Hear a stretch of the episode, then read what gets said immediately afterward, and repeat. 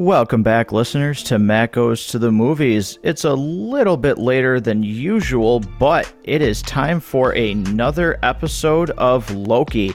Now, normally, Loki would be myself, Rob, and Harrison from the Basement Binge, but unfortunately, these next two episodes uh, will be minus Harrison. So, uh, for episodes three and four, you're just going to get Rob and I, but we are super excited to talk about this and eventually get Harrison back. But, Rob, welcome back. Thanks. Uh, it's a, kind of a different episode this week, uh, both actually for this show and, and the one that uh, we're talking about, Loki, here. Um, and uh, it's it's hard to know what to think about what we saw. Yeah, um, I, I, definitely think there is some interesting conversations that are going to be had here because I've I've had the opportunity because we're recording this a, a little bit later than what we normally would for Loki. Uh, I've had a chance to watch it again and really, you know, take a deep dive into my thoughts about it. So. Um, well, at first it was a little disappointing that we weren't able to get together as soon as we normally do. Uh, I actually like it for this episode because again, it gave me time to to really gather my thoughts about how I feel. Did um, did the second watch increase, decrease, or remain the same in terms of your feeling about this episode? Like, if you had to rate it, how many, you know, so many reels without saying the number of reels um, out of five for the first one, did it change on the second watch? You know. It it changed, but it's there's it's very very minute. It is not a glaring like wow, I can't believe I thought this at first and now I have this kind of feeling. There's hmm. some minor changes, but my overall opinion remains largely unchanged. Interesting. So I uh, I did two watches on this, like I like I typically do with most things. Um, I kind of had to force myself to do the second one. Um, I wasn't really into the this week. It's um, we'll, we'll definitely get into it, but it was.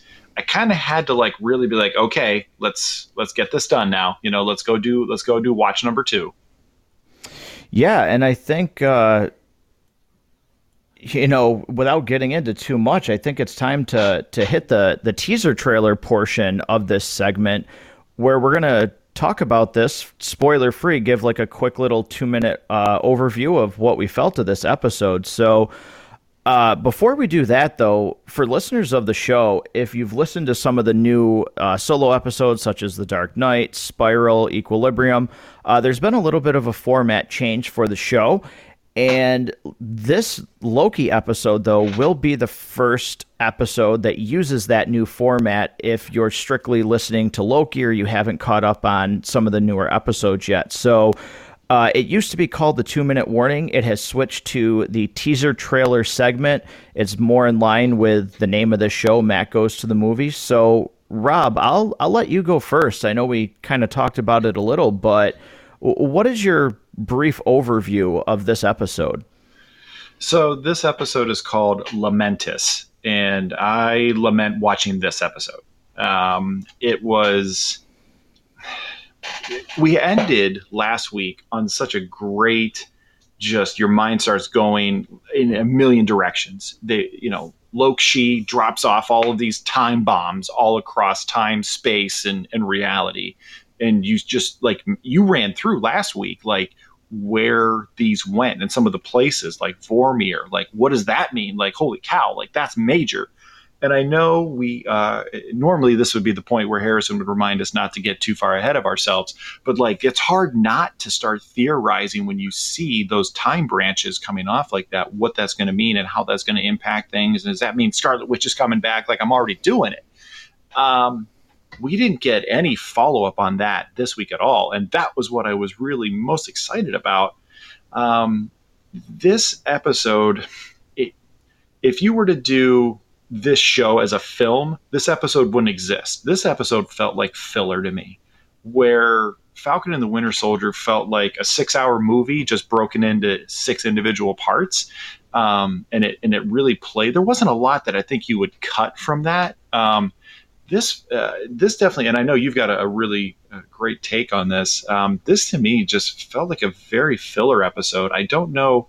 how much we we get a little bit of character development for for Loki, uh, you know, the the female version of Loki, um, who we find out a different name for. Um, and we find out something that I think a lot of people are going to be talking about is the big takeaway from this episode on of both versions of the character. Um, but w- there's really not a lot that actually happens here. Um, it, there's there's kind of even some rare technical misses from Disney. And and I'm kind of talking when they're just walking around on the planet, there's some really not good looking green screen effect. Like they it's it doesn't look good. Um, and the audio mix was really bad in certain places like when the uh, the meteorites are falling to earth like i really struggled to understand the dialogue over the foley effects. Like there was just a variety of different points like that that it just made me made me go what the heck is going on here? I mean i think it was last week or the week before we spent time praising disney for paying attention to the little things and the small details and things like that. You know all the all the character moments uh, in mission control um, that that worked so well. Uh, for this week to me. And I don't know if you picked up on the same things I did, but um, kind of a miss there. Uh, did you see any of that too? Yeah, uh, this is a weird episode where Rob, you and I talked about it. I think it was the other day or the day before, uh, prior to recording, when we were just you know talking on the phone this is the first episode from Disney Plus. You know, you say filler, and I agree. And how I said it to you was this I'm a big fan of the shows like, well, in their previous seasons, but like Flash and Arrow and Legends of Tomorrow and these shows that have been on the CW.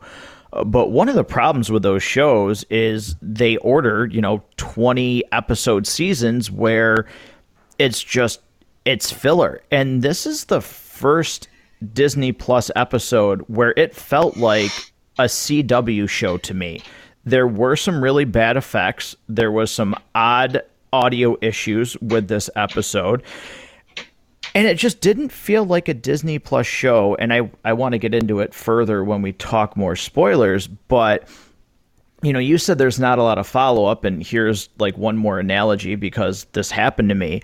Um, you know, I, about four days ago, I ordered out. I didn't feel like cooking and I ordered from, I'll just name drop it, Longhorn Steakhouse. And I ordered a steak and I got grilled shrimp and broccoli with it. And my order comes to the thing, I don't check it, they curbside, I get home, and inside my tray is just my steak. Now, don't get me wrong, the steak was good, but I ordered the broccoli and the shrimp for a reason, and so the meal wasn't complete and that is this episode for me. This episode is just not complete. Um, but without getting into like heavy spoilers, I I'll say that this is this is definitely a miss and one of uh, hopefully not things to come for Disney Plus shows because I can see maybe a pattern with what we're getting. So uh, I will leave it at that for for the teaser trailer portion of of my part. Because you and I, I think, both disliked, or I, I, think maybe I disliked stronger episode three of WandaVision, where it was like, okay, come on, get on with it. And now we here we are, episode three of Loki, and we're I'm thinking about to trash this thing. Yeah, um, hundred percent. So uh, now the we'll move on here. So for any reason, if you haven't seen episode three of Loki, and you clicked on this episode, but you don't want to be spoiled, here's your chance. Pause this episode, watch it, come back. Next segment, Rob and I are going to be doing is called From Seat to Screen. And this is going to be an overview of what works with this episode and what doesn't work with this episode. Hopefully, we don't just blast this thing, but I feel like there might not be um, a lot to go with on what works, but one thing that I'd like to say, Rob, to start with what works is, and I think this is what you meant, we get the reveal that Loki is bisexual. And I feel like this is actually probably one of the very few instances where it felt natural there's always been, you know, in when Beauty and the Beast, the live action version came out, there was, you know, a huge article about how it has an openly gay character. And then when Cruella came out, there was also an article. And when you watch those movies, at least in my mind, it didn't feel like they were actually, you know, honoring this group or doing anything that felt natural. And there were reviews about these movies and how it didn't feel natural. I felt like this was so subtly done that it worked. And I felt like this was one of the rare times where it didn't feel like they were trying to push a message and it was just a nice scene and they let it have its moment. I think there's going to be, again, this is absolutely going to be the biggest talking point about this episode. Um, maybe one of the bigger talking points about the MCU uh, for a good portion, you know, going forward, uh, at least until we hit Black Widow. And then I, I as we've been talking, um, I think that I think Disney thinks they've got a hit on their hands, which is why they've pushed for it to have a theatrical release when you can actually get butts in seats again. Um, and once that hits, we're going to completely forget about a lot of other stuff. Um, I think that uh, representation in comics matters, and I and I think of all entertainment media, uh, comics probably at least right now um, is doing the most of pretty much anything to make anyone who's out there feel like they've got a character, a hero, somebody that feels like them. It could be them. And that's kind of the beauty of comics and graphic novels. That's sort of the joy is is, is some of it is escapism, but that person could be you. You know, you could have been the one to run out in the middle of the test field to save Rick Jones, and now you get hit with the gamma radiation. Now you're the Hulk. You know, like uh, you could have been the one that got bit by the radioactive spider, and now you're Spider Man. Like, you know, these are regular people that have things happen to them. Um, you know, you could just be a really willful person all of a sudden a green lantern ring comes and finds you and chooses you as the next guardian of sector whatever. Um, so having characters that represent the fan base is important. Um, we've like we've seen that. We've seen how important a film like black panther was. Um, and to have have loki be a member of that community uh, he's a fun character. He really always has been. Um, he's been that character that's been has been a villain, but he's he's such a charismatic villain. And Hiddleston's so good at what he does with it um, that there was, of course, there was going to be demand for a Loki show, um, and that they've chosen to reveal this aspect of his character um, at this point in the way that they did it. There's going to be people who aren't satisfied with it. Um, people who like that there's representation and people who don't like that there's new representation i think will not be happy with how it was done. But i also think there will be plenty of other people that think it was done very well and very in character. Um, loki's never had any romantic inclinations at any point of his character in the mcu we've never seen him show a preference for even having relationships at all. Um, having this quiet moment between these two characters where yes they're different versions of each other but there's probably some core things they share. Um, it seemed it, it, was compelling to me that they already knew that about each other that that was something that they were going to share that they were just um, whichever way the wind blew that day was how they were going to fly. Um, I th- and I, I thought it was interesting. Yeah i think that's a really uh, you know thought out response to that. So but I think you're also right. I think there's going to be some people, no matter what, they you know don't want the representation. Um, but as far as my opinion goes, I think they did it in a manner that was that worked. Because, um, like you yeah, said, there's definitely people that don't want it, but there's also people who aren't going to be happy because he didn't full on mouth kiss another man. Like, you know, there's going to be people who aren't happy about how how little was done or how much was done. Yeah, I, I think it's there. That's a great point. There's always going to be that, you know, that side to it. So, uh, Rob, I'll I'll let you go next. Um, you know, whether you want to go with a topic that worked or whether you want to go with something that doesn't. But what actually i guess i'll just ask pointedly what else what other scene worked for you in this movie or what other plot point worked um, I kind of like the different way we intro this episode. It was a, it's different theme music and and um, was was kind of fun the way that they used more of an upbeat theme song to get us started here. Um, this opening fight was kind of cool, but um, once again, I feel like I just can't not see this every time that it happens. But why exactly does the TVA use batons for everything? Like, there's not a gun in that whole facility. Like, nobody has a projectile based weapon, like, not even a crossbow, like, not even a baton attached to a crossbow. Like, at this point, it's it's becoming weird and and this was this was a complaint that I had throughout Falcon and the Winter Soldier like all of a sudden the entire world forgot that there's guns out there like every fight scene was mostly just hand to hand because that's kind of the power set of the characters that involved. And if all of a sudden somebody's got guns, then it's kind of tough to make the fight scene work. It, this this fight scene, as good as it was, kind of suffers from that. And and here's the thing: is I do like what they did with it, but it just feels weird to me um, that they don't. And and I know that it's hard to make gunfights look cool and compelling. Like it's it's hard, especially with with a show like this and and outside. And I think you mentioned, did you do a review on Equilibrium recently? Uh, yes, I did. Oh my goodness! I'm just going to go ahead and plug that for a second. I, I don't think you've released it because I haven't heard it, but um, Equilibrium is the way that you c- can always talk about that shows the coolest gunfights that have that have ever happened you've re- you've talked about it before. I've definitely recommended it. Harrison, I know you're listening right now. Go see Equilibrium. I can't recommend this film highly enough. Uh, and it's it was just really funny that um, you know we're talking about gunfights that look cool, and, and you've got that coming up. But um, it's just it seems really strange to me, um, and I, and I can't help but like notice it every time.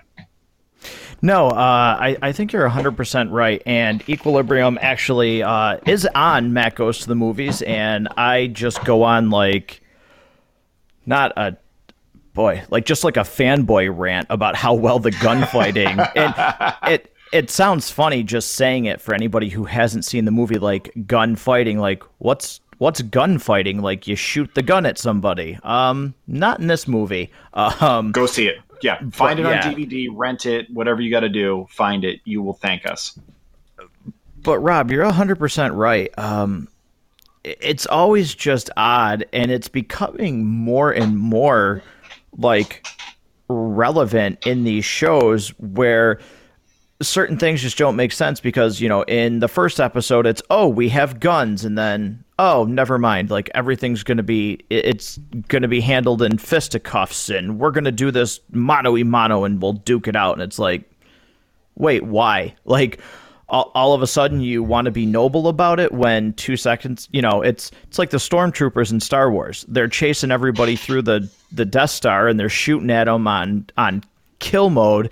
And then as soon as they're right in front of them they're like all right hands up. You're you're under arrest. And it's like wait a minute. Yeah. like what? You were just shooting at them to kill them and now that they're point blank in front of you you're like oh let's take them hostage. Um and yep. that's what a lot of this feels like and you're right it just you can't help but stop like not be able to ignore it as it continues to go on. That was one thing that I totally agree with. Also, too, there were some instances in the fight where it definitely did not seem like, at least to me, the best choreography. There's some, I will say, in the scope of what we've seen on Disney Plus, there were some rare misses here, like we talked about earlier, in terms of editing and audio. There's some real misses where this almost felt like they forgot they had a budget or they ran out of budget for like for this episode. Um, yeah, I. I, I like some of the I, the fight that on the train. There's parts that are that are good, but it's and just speaking to fights and, and speaking specifically to specifically to choreography, um, one of the things I've talked about is how much I love the layout and the creativity put into almost everything we've seen in the MCU when it comes to the fights. Like uh, Ant Man's kind of my my go to for that. Like, wow, they really nail how a character with that skill set would actually fight, and it looks amazing, and it's it's so well done. Um, this is kind of the first time we've seen Loki, uh, you know, through this series. I guess we've we've really seen him have to, you know, really actually get into it. You know, it's he's not really been in that before. He's commanded armies. He's turned people. Um, he's murdered people, but he's not really been in the, these kind of situations throughout the MCU. And and I don't I don't feel like they know what to do with him in some of these scenes. Like he's got his daggers and he kind of makes that like a signature weapon, but doesn't really seem like he's really proficient with it, you know, the way that they use him. And then he's got magic and sometimes he uses it, but mostly he doesn't. Like mostly like his fighting style is kind of like, you know, like half drunk barroom brawl. Like, you know, there doesn't really seem to be any skill set or technique to most of what he's doing. Um, you know, whereas Sylvie, um, does seem like she's a little bit more practiced in, in these ways. Um, I don't know. I it's kind of weird if you if you go back and rewatch those scenes. There's just something off about some of the fights. I I enjoyed some of the aspects of it, but other parts of it just kind of leave your head scratching. Yeah, it's it's definitely a mixed bag because there's a you know some stuff here and there that is like, ooh, that's kind of interesting, but then I think you summed it up perfectly. It seems like at points they don't know what to do with Loki. And I feel like this is, you know, one of the things that hampers some of the solo movies is eh, there always seems to be a need to water down the heroes based on what's going on because you can have, you know, an individual movie where Thor can you know, defeat the Dark Elves and he's fine, but then he needs help defeating, you know, enemies in Infinity War and things like that. So it kind of felt like that here with Loki is, oh, well, we don't want to show him too powerful, so we got to nerf him a little bit. But in reality, based on some of the things that they were talking about this, it seems like Loki should have just been able to, whether like, just be with magic take care of whatever problems were going on because he can project images of himself. He can do all these things, but it's just like, yeah, I think maybe he forgot to, like, he forgot that he has those powers in certain scenes.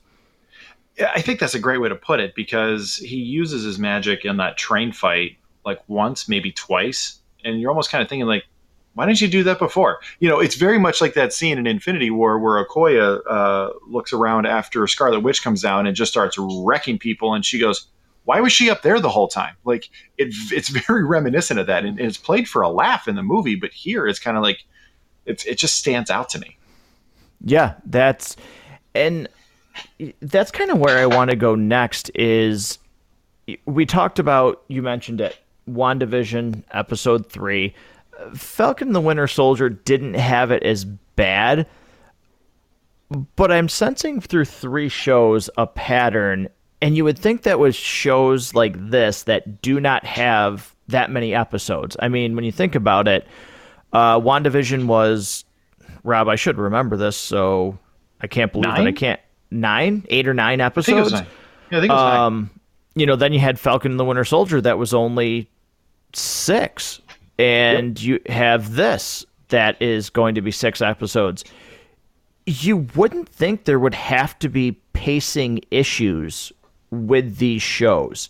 And the fact that we've kind of seen it through three shows gives me pause with a you know with some concern for future shows coming up because if they're still going to go with the same well we're going to give you a little bit but we can't we can't reveal anything really on Disney Plus. Like it has to be in the movies. I worry about some of these future episode, uh, these future shows, based on what I'm seeing here with pacing issues, because that is one thing that doesn't like 100% why this episode doesn't hit for me is it looks like they deliberately made this episode so that they do not have to give you anything based off of the last episode. And again, I, I don't need everything just immediately, but this episode really felt sort of like a slap in the face, like they created it just so they didn't have to give you information.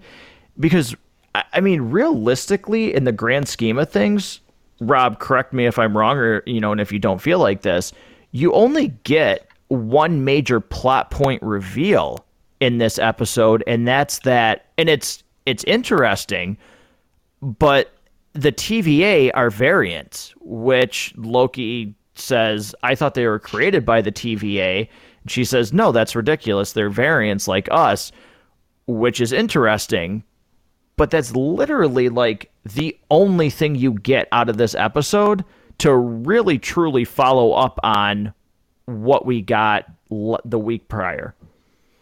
It's if you're going to watch this show from start to finish without knowing what comes in future weeks, it's very likely to me that you could just skip this and read the summary on Wikipedia or listen to your favorite internet podcast that does a weekly show on it. You could do that too. You, I recommend that. Not only do I recommend that, I recommend sharing it with your friends if you've not already done so. Tell a friend. Uh, but I digress. Um, yeah, like there's really not a lot that happens in this week where I and I found myself writing down very few notes that I really felt were like, oh yeah, I gotta, you know, those are things that I really need to make sure that I remember. Um, I didn't really write down a lot because they're really, you know, the big reveal was that they are um, variants. That's kind of interesting. Like, okay, that makes sense. Uh, gives them something to do. And, and I guess if you're Loki, you have you have kind of a future that ensures your survival, so that you don't get pruned. Um, you know, there's there's hope that you could continue on in some way um, if you stay with the TVA. Um, it may not be the life you want, but it's at least life. Um, you know that that's really the biggest thing that I take away because I think there's a I've seen a lot of talk online about the cliffhanger at the end. Um, I didn't feel like it was a cliffhanger at all. Um, it, it, to me it was it just didn't mean anything. Like it meant nothing to me. I felt nothing when this was over. A hundred percent agree. This episode ends, and I didn't even, you know, normally when these episodes end, I I have some sort of feeling about the next one. You know, whether it be good or bad. Like WandaVision episode three, I was like, okay, I get it. Something needs to happen in four, and then it just like boom, hit you right in the face with it in episode four, and it's like, okay, you wanted something, here's something. I, I didn't feel like you said anything really almost either way, and that to me is worse than saying something bad or saying something good. The fact that this this episode ended and I really just kind of went okay and like I got up and just like went about my day. Like I didn't stop to think about it. I didn't ponder. I just I just went about my day and to be honest, I didn't I didn't think about it until I rewatched it and even the second time was still okay, like Not oh, like, like my mind was blank. Not only did you just go about your day, we didn't even send each other a vague text like like chomping at the bit to be able to talk about it. It's just like, okay, yeah, that happened. That was a thing. It's almost like going on a Target run. You know, like okay, yeah. I picked up what I needed. I came home. You know, I put the I put the stuff away. You know, the the Swiffer refills are, are under the sink again now. Like, okay, like just whatever. I, I watched the show. I checked it off my list. It's done for the week. That is the oddest in in, in in segment mention ever because I'm not gonna lie, I made a target run today and got Swiffer and, and, got, and got refills. That is the mo- that is so bizarre that you said that. Um, they are literally sitting in my like. P- closet with my cleaning stuff. So, so having um, recently done the thing, can you say that watching this episode was very similar to the experience of completing that task? Oh, 100%. Like I'm like grinning ear to ear right now. like just thinking about that. So, um yeah, it, it's there's no text between us. There was no thought on my end. It was just okay. Um I guess we'll we'll go to episode 4. I haven't even pondered what episode 4 could be, what I want it to be And again, that's Uh, that's a little nerve wracking to me, given the fact of how much we love these shows, we've loved this universe, and I'm sure maybe this is probably just, you know, a fleeting thing and it'll come back.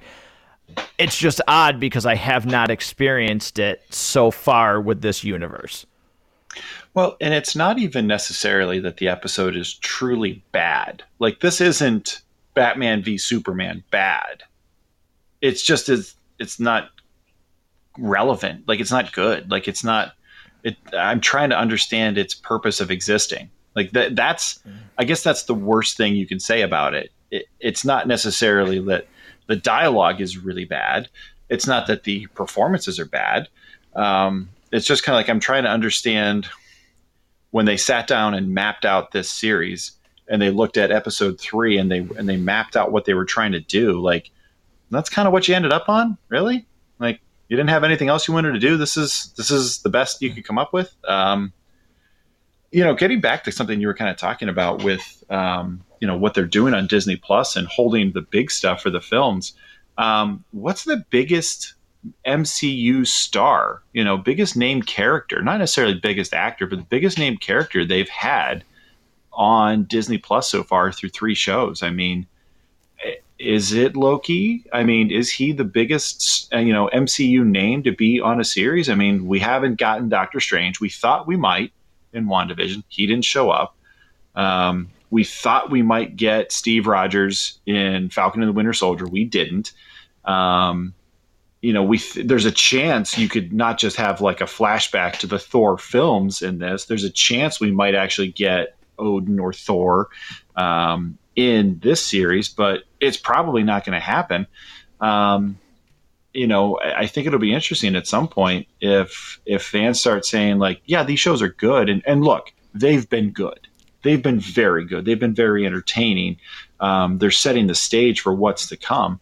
Um, but do you need, you know, do you need a major MCU star? You know, one of the prime Avengers um, do you need one of them to show up to keep these things really relevant? Do you need that um, to make it still feel important, as or as opposed to a side story that sets up the main plot? Yeah, I, I think you know, again, eventually, I do think here and there you do need some of those things for these these shows to stay fresh and to stay relevant, so that some of them don't feel just like filler. Because again, you know, that is and I didn't think it would be maybe like you or me, but for the casual fan that doesn't you know, follow the MCU as much as we do and it's like, okay, I'm going to see only the Avengers films or things like that. There's still things that happen in these shows that if we get you know, if we get a Captain America 4 movie and Sam's Captain America, I, I think you know you can sit there and have people be confused with, well, when did he become Captain America? Or, well, I don't really care that he's Captain America because I didn't watch the show. Uh, so I think there's a, a real delicate balance that they have to try and maintain of, well, we don't want to wait, we don't want to give away the farm, but there's also got to be some type of animals on the farm. Like, I don't go to the zoo to, like, I don't go to the zoo to see you know, grass. Like I'll go to the zoo because I want to see animals. Um, maybe maybe that reference doesn't hit for everybody, but that's that's just how I feel. You you gotta have something. I mean, I'm going to see the sea lions. I want to see the otters because they're always doing something nutty. You know, like that's that's kind of what I want to see. Um, yeah, there's there's going to have to be something I think, and and one of the things that's been very successful on Disney Plus so far is taking some of these characters who were secondary, tertiary characters and giving them a moment to shine, giving them a moment for us to care about it. You know, you think back to WandaVision, um, you've said it many times. You did not care about either of those characters coming into that show. Like it just couldn't have mattered. The relationship really didn't matter. Um, there just wasn't a lot about them that made you even consider their existence. Um, and now coming out of that show, like wow, you really do. Like they're fully developed, fully fleshed out. Um, the Falcon, Winter Soldier, they were interesting, but did we really know a lot about them in their appearances prior to their show in the MCU? No. Now I think we know about them a little bit more. Um, so it is developing some of these characters who haven't had the major shine, you know, who aren't Iron Man, who aren't Captain America to start with, uh, who aren't, you know, the Hulk or Thor, um, and making us more interested in them. Will it have a lasting impact? I guess we'll have to see how the films play out. Yeah, 100%. Rob, do you have anything else that you want to mention about, you know, anything that does work with this episode that we might have missed? So, uh, things that that do work. Um, uh, just real quick, Hiddleston being amazing and perfectly cast as Loki is really the only thing that saves this episode for me from being a total and complete dumpster fire. Um, I just throw that out real quick because he is amazing, and I and I want to at least recognize that because he's still, you know, every time just him as Loki is fantastic. Um, the the one thing that I think is maybe the real high point of this episode for me, um, the love is hate is is kind of uh, an interesting take on on the subject. That you know they have this long philosophical conversation, and, and they actually come back to it a second time. Um, and you compare that to Vision's take on love at the end of WandaVision, where he says, "What is grief if not love persevering?" Uh, it's it's a very different. Um, it's a very different look at the this, those same ideas, uh, and then later Loki decides that love is a dagger. Um, it, just really interesting um, if they decide to continue on with showing us, you know, the the version of love or the analogies to love that some of the other characters that inhabit this universe decide on. And I, I would personally, um, if you asked every single person, you know, that's played a secondary or, or, major role in the MCU, if you've asked every single one of those characters to define it, I almost kind of think that would be interesting. Like I'd kind of watch that, you know, not not if they're super long, but I think uh, seeing each person's definition of it could be really interesting. But that that uh, that comment was was kind of a, an interesting. That scene was a, was interesting to me, and I liked it. Yeah, you know, I did too. I liked the fact that they actually they came back to it because a lot of the times you can see where it just it hangs in the air. But I liked that they came back to it, and I also really liked Loki's answer because again, you you talked about how Vision had his response and I think Loki's explanation really fit with his character and oh yeah. You know how he felt because again, like I, I do find myself forgetting that this is supposed to be, you know, 2000 and what, 12 Loki is the year? Yeah. Um Yeah. And you know, he hasn't gone through granted he saw them, but you know, emotionally, he hasn't gone through Ragnarok with his brother Thor. He didn't actually sit there when Odin died. He, you know, didn't have all these experiences that have kind of turned, you know, Loki to what he was um, at the beginning of of Infinity War. But this is also the same Loki that, you know, at the end of Thor told Odin that you know I I could have done it, Father, and he still wants approval and he still wants love. Um, so I think his response was really good, and I do like the fact of, you know, Rob, like you said, his performance. It, can we just again say we've talked about it before? They have really just nailed casting. I, I don't know Granted, they switched out uh, Edward Norton for Mark Ruffalo and Terrence Howard for Don Cheadle. I I think Don Cheadle in that regard. I, I really like Terrence Howard as Rhodey. Um, I wish we would have seen more of him. Obviously, if you've ever read any of the stories, you know, however that happened or whatever you believe, why he wasn't. But they for 98% of the casting have just absolutely nailed who plays these characters. It's it's amazing to have that many people and literally like in my eyes only have really two misfires. I actually still liked um, Edward Norton as Bruce Banner in The Incredible Hulk. Uh, Do I like Mark Ruffalo better? Eh, I don't know, give or take. But to nail the characters as much as they have really is something. Just off the top of your head, what's the worst casting in in the MCU? Like, if you just had to say through all the movies, like, eh, that person's really not great in that role, and it's a significant role. Like, eh, could you even do it? Could you even come up with one? Because I just right off the top of my head, I've got nothing. Yeah, no, like to say like, oh my god, they're like downright terrible. I just I couldn't say that. If I had to say again, like I talked about, who would I be like? Nah, I could take somebody else. It it really would be Don Cheadle. I'm just I can take him, but I'm not like over the top. Oh, it's so cool that he's Rhodey. Um, so there's just, no Clooney as Batman moments for you.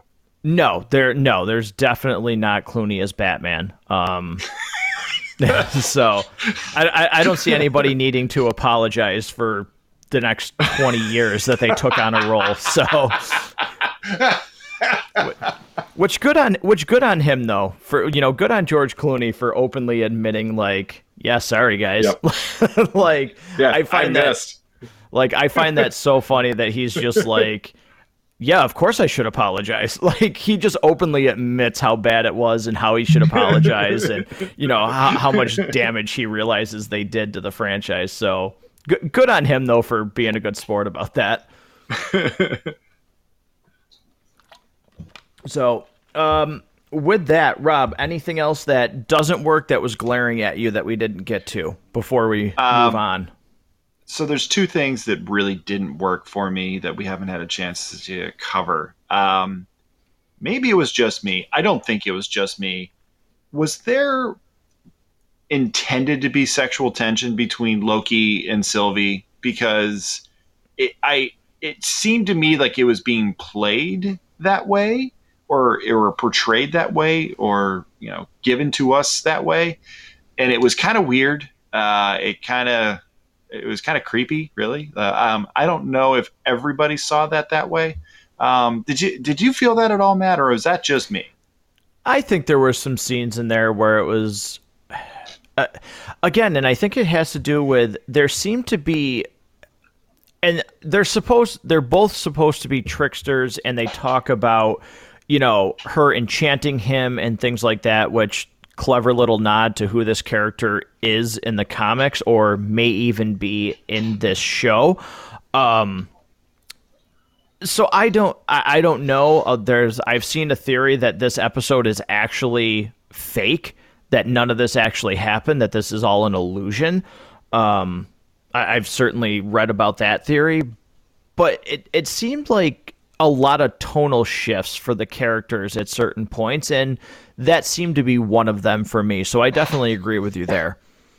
Yeah, so it just that to me, I just thought was creepy. Um, it's like an alternate dimension version of yourself. Like, uh, no, I would never kiss a different version of myself. Like that's just weird to me. Like it just, um, and the other thing that really stood out is throughout um, his tenure in the MCU, Loki has always been, even when his plans fail miserably, even when he's defeated, he's always got his cool. He always has his charming persona and and always has a way forward. Always has you know you, are never sure even when he's defeated that that wasn't his plan in the first place so that he could trick you and do something else and this this week's episode like he completely loses all of that persona to execute their plan like it, the whole i don't know like he completely loses his his chill I guess is what I would say. You know, they they come in and he's half drunk and they're looking for his ticket and he does the fireworks instead. Like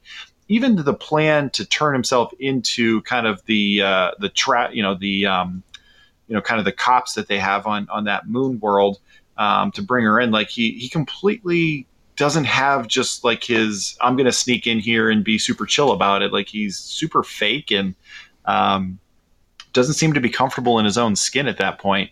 Um, it really felt off to me. Um, I I just I, it seemed like complete uh, 180 for how the character's been presented to us and everything else we've ever seen him in.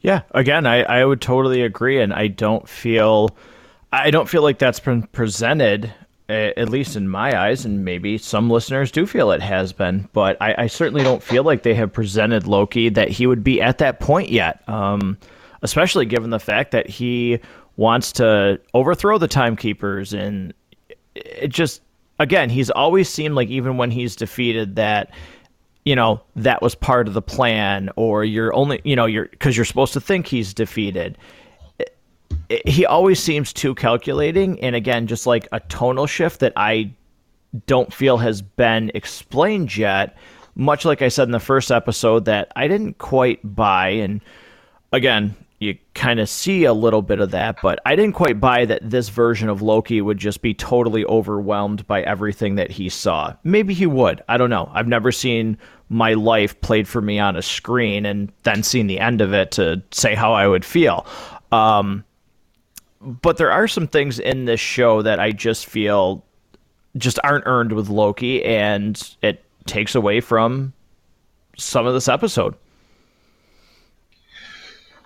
yeah, he's not the um, he's not the clever trickster that even you know he's not the charming villain. He's he's kind of a a boofer at times in this, and that's that's not the Loki that we love. That's not the Loki that everybody was so excited was going to get his own show.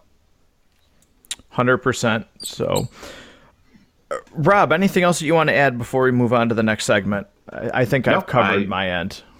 I've covered what I have. All right.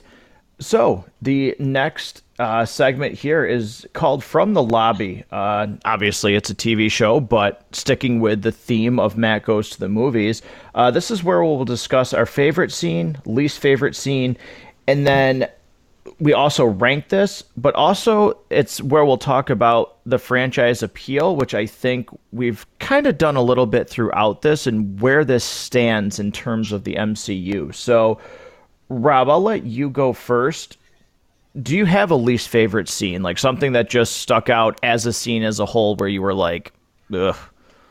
Um, I, I kind of think the um, the moment when they're getting to- tossed off the train, um, that whole bit, um, there's so much of it that really could have been reworked. Um, like I said, I don't know. I, I, got the impression they don't really know what to do with Loki as a fighter. Um, it's weird that he just kind of forgets how to be calculating and and four steps ahead of everybody.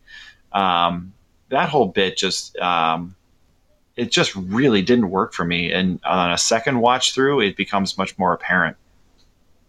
Yeah, uh, totally agree. I don't like, and maybe all of this changes depending on what happens with this next episode. And who knows? Maybe some of this was part of a plan. I don't know, but when you're taking it at face value, I definitely agree. I don't think that that scene works, and it goes against, like I stated, what I think we've been known Loki to be. So I would agree with you with that.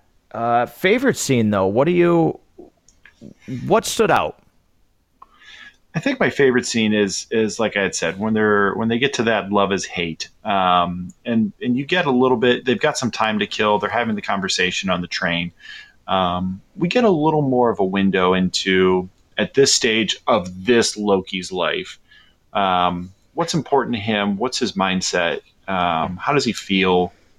And we get the, we get a little bit of, of some insight into Sylvie, although not much. I would have really liked to have had in this episode in general, I would have really loved to have a better understanding of what her motivations are and why she's doing the things that she's doing, why she's on this quest, why she's setting this mission up that's taken her years um, to execute.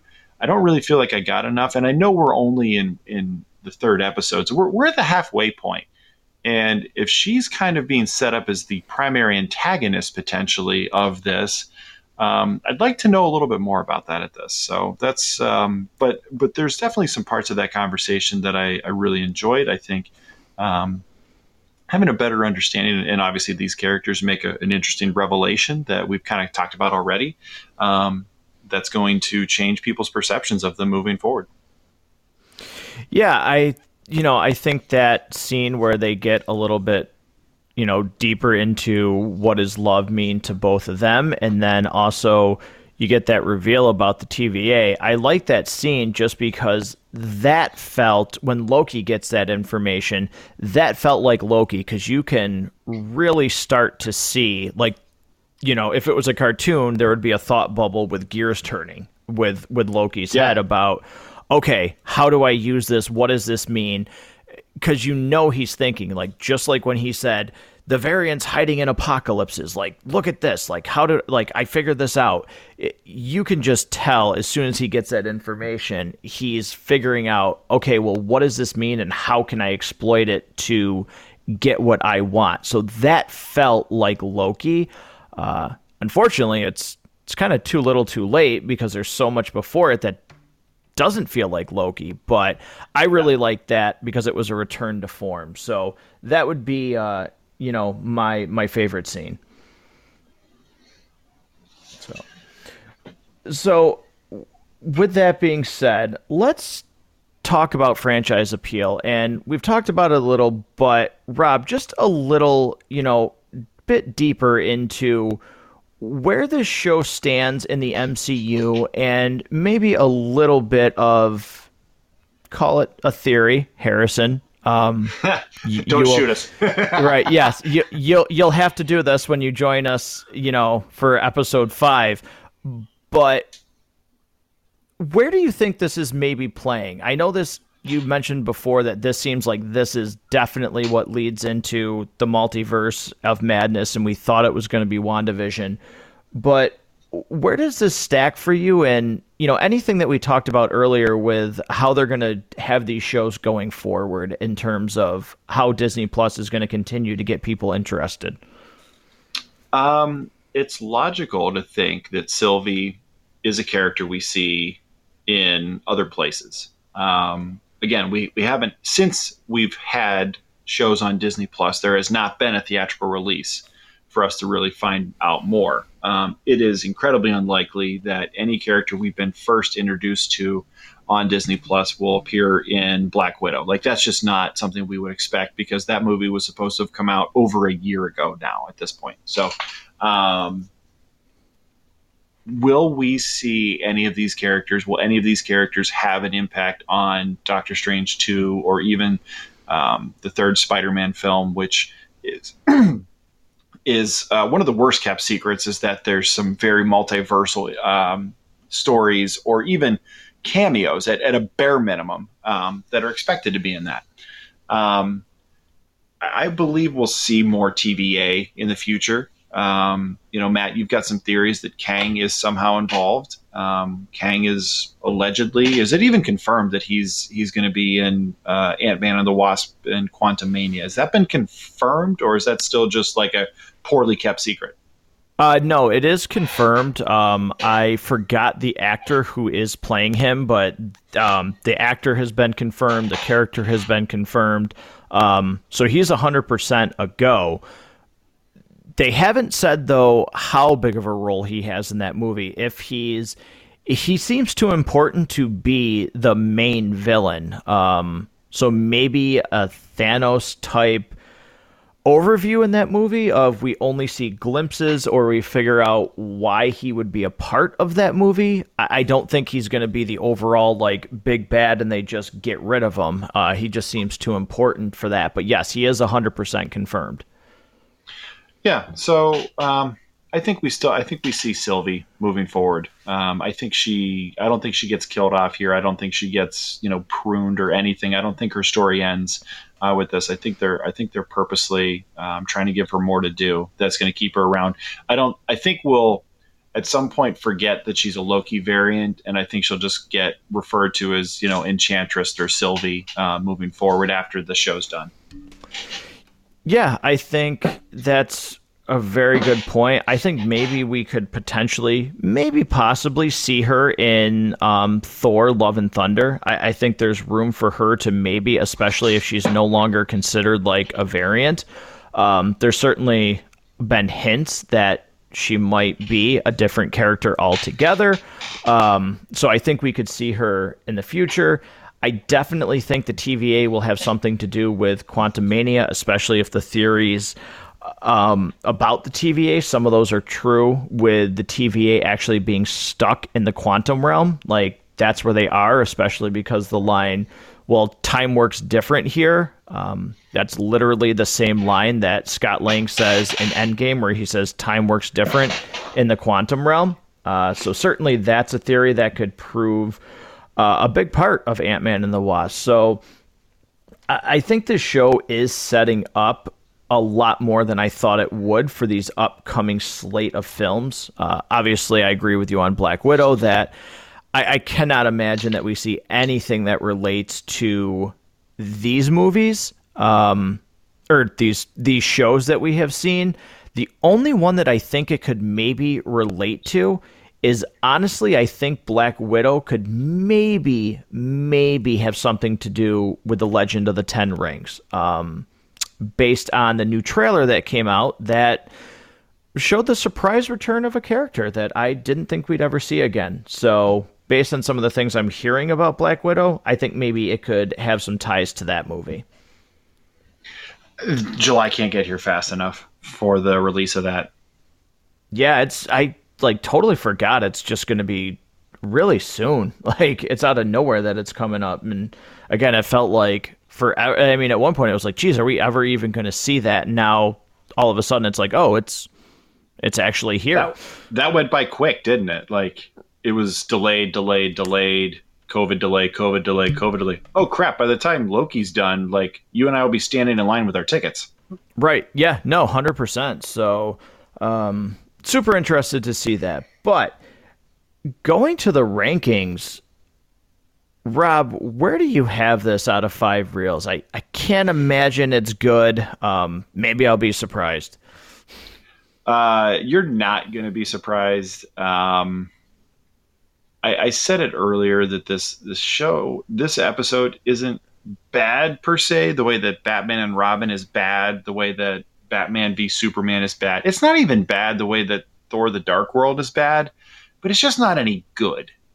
Um, and I, I struggle to think of a reason why I'm going to sit down and rewatch this, um, like purposely. Um, and I think to me that's that's always like a great guide to whether or not something will is is really any good. Does it have staying power? Um, to me, it's one and a half. I think this is the lowest ranking I've given to anything that Disney Plus has put out through all of season two of Mandalorian and and the three MCU shows we've had a chance to rank so far. I don't think I've gone this low yet, and and it's hard for me to understand why I would give it more than one and a half. Yeah, um, that certainly is the lowest that you have given. So I am a little bit surprised that it's that low. Uh, I would but again, mine's really not that higher. Uh, it is one star higher than what you've ranked it. I would say two and a half. But again, that's that is the lowest real rating I have given any of the shows that we've you know done together for the MCU uh, and on Disney Plus for doing the Mandalorian. If you know we did season two of the Mandalorian, if we went back and talked season one of the Mandalorian, there's not an episode there that I would have given this low of a score to. So no. Uh, you know, it, it definitely is the lowest that I have thought about for any of these shows on Disney Plus, which is, and again, it's it's odd because I almost want to defend it, but because it's not terrible, it's just again to, to feel like filler at this point is a little bit inexcusable, and that's exactly what it does. It's just there you know, we talked about it earlier. I felt nothing when the show ended, and it was just, well, okay, let's let's go on with my day here. So to have that, especially with Loki, who with Tom Hiddleston, he has such you know screen presence and he's so good as this character to have this just be the episode that you're like meh it, it's hard not to just say that it's the worst uh the worst one out of the bunch so far it's a waste of resources, and that's the frustrating thing. Yeah, uh, great way to to cap that conversation. Waste of resources. So that will complete our episode. Um, our unfortunate review of of Loki. Um, you know, it's it's always fun to do these, but it's you know, was, I was a little like off put thinking about like, man, we're just I'm just gonna dump on this thing when when we were getting right. ready. Um, certainly something I didn't anticipate, but before we do sign off, there's some stuff coming up that's really exciting. I know Rob's excited about it. I'm super excited and happy to to be a part of it. So, Rob, as as much as you want, as little as you want, why don't you talk a little bit about about what's coming down the pipeline here? Yeah. So, um, you know, Matt's talked a lot about some of the stuff he's got coming up for solo episodes. We know that we've got more Loki coming weekly. Uh, you can guarantee that uh, I'll be back for those. Uh, certainly, you can check out uh, some of my thoughts on the um, Fast and Furious series, and, and Matt's going to be uh, a guest on every single one for uh, the Basement Binge. I know Matt will plug that in a little bit. Um, as as we've been talking about just great films, uh, and and when Harrison invited us over to his show, you know, one of the questions he had asked was, "Why do you love movies?" and um, I've been kind of really thinking about it a lot uh, since he asked me that question, and, and the longer I thought about it, the more this this idea kind of kind of grew from a, a, kernel of an idea into a fully formed uh, like I really want to do this. Um, really wanted to take a minute to talk about just love of film and the films that have stuck with me for long periods of my life. Um, certain films that just will stick with you, certain films that it doesn't matter what comes out in the future, it's hard to think of anything that will surpass this in terms of your experience. Certainly, we got a lot of this when we talked Star Wars because, Matt, as we kind of discovered, every generation sort of has their Star Wars, and people are going to develop um, an irrational emotional attachment to whatever was their Star Wars, and that's and that's how they feel about it and, and I kind of feel that way about a lot of different uh, movies that I've encountered throughout my life. So I really wanted a chance to kind of talk about some of those. Um, a lot of what uh, a lot of the content that's chosen uh, by our program director here at Matt Goes to the Movies, who is Matt. Uh, a lot of the, the content that's chosen is is very much in the comic book realm. It's sci-fi. There's horror. Uh, that's that's kind of the primary um, lane of of what gets chosen to to get produced here. And uh, I got a couple things that are a little bit outside that that uh, are films that have really meant a lot to me and and mattered a lot, and I think about a lot. Um, so I, uh, I invited a special guest to sit down uh, with me to talk about it, and and we're going to just go ahead and announce at this time that uh, the uh, Matt goes to the movies extended podcast universe. Yes, that's right, the MGTTM EPU for short, which is not actually shorter than saying the, the whole phrase together, anyways. um, but uh, yeah, so uh, Matt Goes to the Movies is getting its own extended podcast universe. Uh, it's getting its own variant, if you will, in the spirit of Loki, its own spin off, its own uh, anthology uh, episodes. And uh, those will be released somewhat soon. Um, I've, I've got one. There was really two films that we kicked around, my guest and I, that we wanted to we wanted to do right away. Um, we picked, we kind of landed on one, and I really like that we started with that. We recorded it the other day. I'm just kind of finishing up the post production on it, and uh, look for that in the coming week.